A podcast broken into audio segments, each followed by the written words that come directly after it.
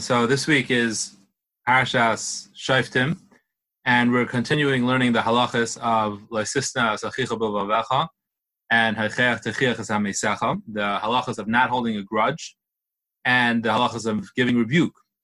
So last week we discussed the mitzvah of giving rebuke, um, techacha, when someone has wronged you or harmed you. And this is learned from the pasuk of Laisisna Sachicha, Hochei'ach Tochiach Et Amitecha. Don't hate your brother, rather give him rebuke.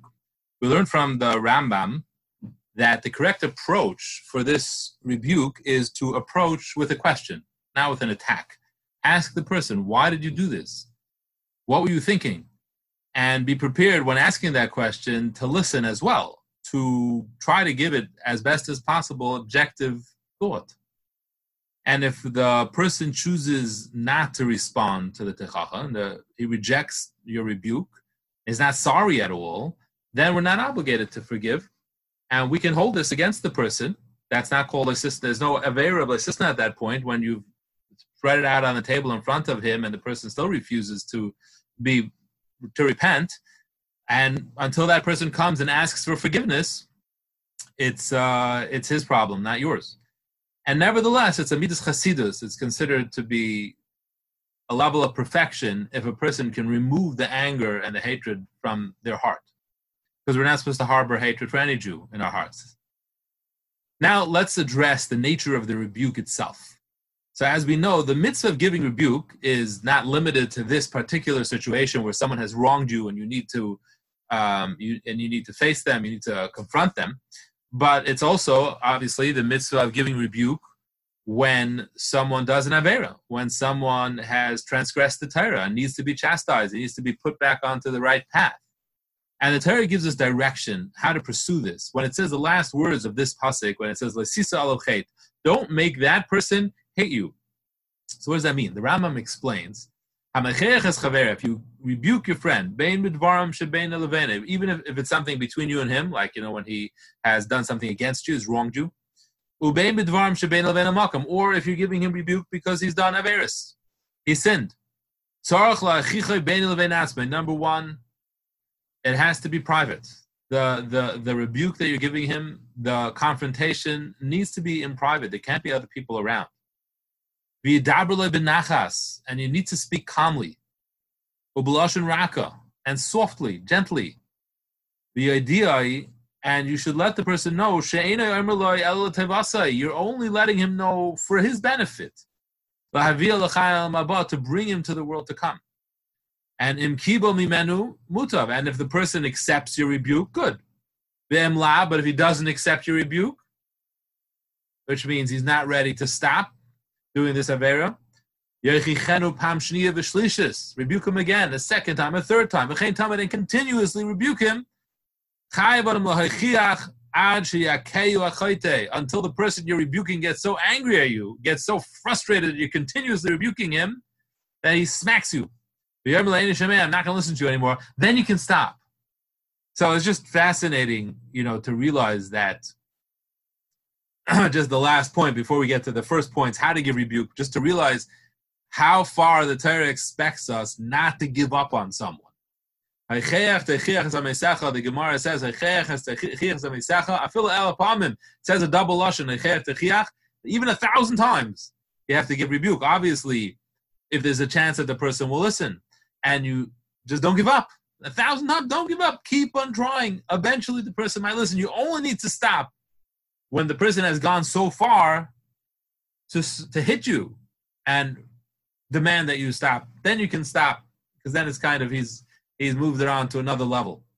But otherwise, don't give up. It's just so important to realize how much faith the Torah has in us and in, in each of us.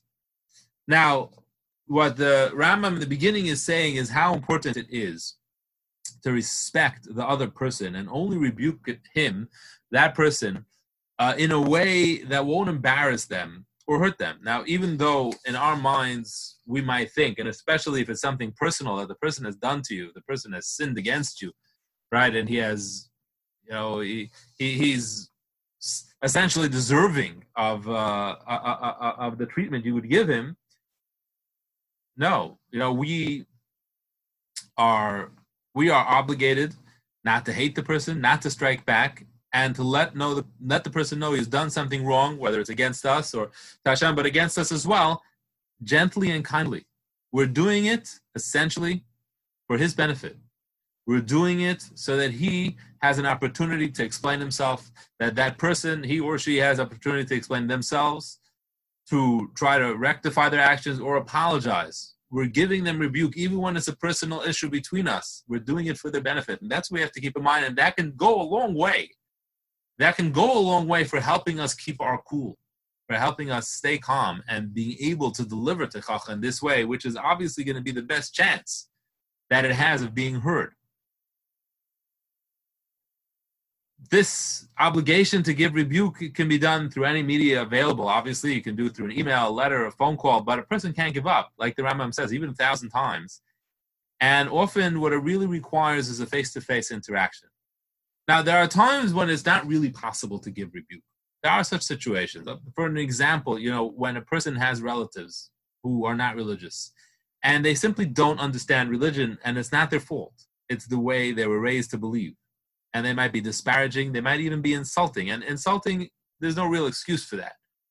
There, there, there's no, you know, they're not right for doing that. But it's very difficult to rebuke them because they don't really have the ability to understand religious people. And if so, we're not obligated to rebuke, but we can't harbor hatred either. Now, no one has to accept an insult. You don't have to take that sitting down. And it's our...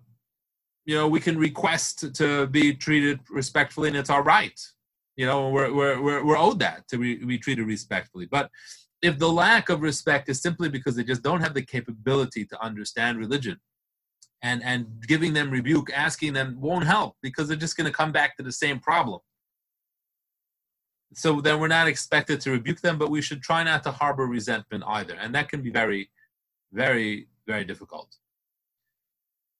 Sometimes we are worried that trying to approach the person and give rebuke and question their answers and ask them to explain themselves will actually cause it to get worse. We're worried that the person will then open the wound, the wound fu- uh, further. They'll attack us even more. They'll continue to insult us. And we don't want to risk making the wound bigger than it is. So we are not obligated to approach them in that case. And we should still try to do what we can to remove the hatred from our heart, hearts because we can't approach them. But we're not obligated to approach them and risk making the fight bigger than it already is. Now, we mentioned already in the first week that a part of the Isser of Laisisna Sachicha Bilvavecha, of not harboring hatred and resentment in your heart, is not to give a person the silent treatment as payment for the behavior, which is what Avshalom did for Amnon. But very often, you might not hate a person, you might not harbor resentment, but you know that it's in your best interest to avoid him. You don't want to hang around that person because he is being nasty, that person is being insulting and is humiliating you. And that's fine, that's okay. That's not Laisisna. That's self-protection, self-preservation. It's not fueled by hatred. It's only when a person deliberately ignores a person, gives them the silent treatment out of hatred, is where it can go under the category of Laisisna Sachicha Bilvavecha.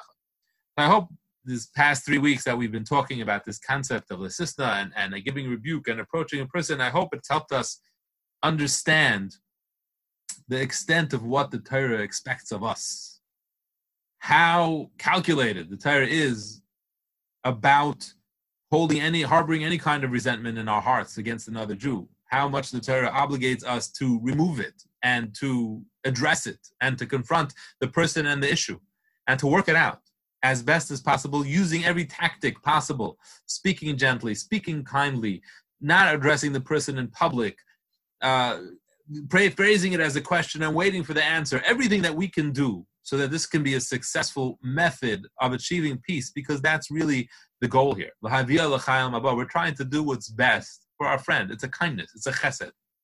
And looking at it that way can make it a lot easier to do and a lot easier to approach the other person to try to make up. And obviously we're, we're entitled to protect ourselves, as we said, and there are times when it's just not the right thing to do, to approach the other person, but if we can, we're obligated to.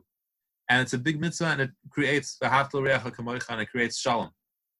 which is such an essential necessity for every Jew and Jewish community, and to have bracha from HaKadosh Baruch Hu. That's the mitzvah of Sisna techichev and the connection between Laisisna and Hochei'ach Tochiach Et Amitecha.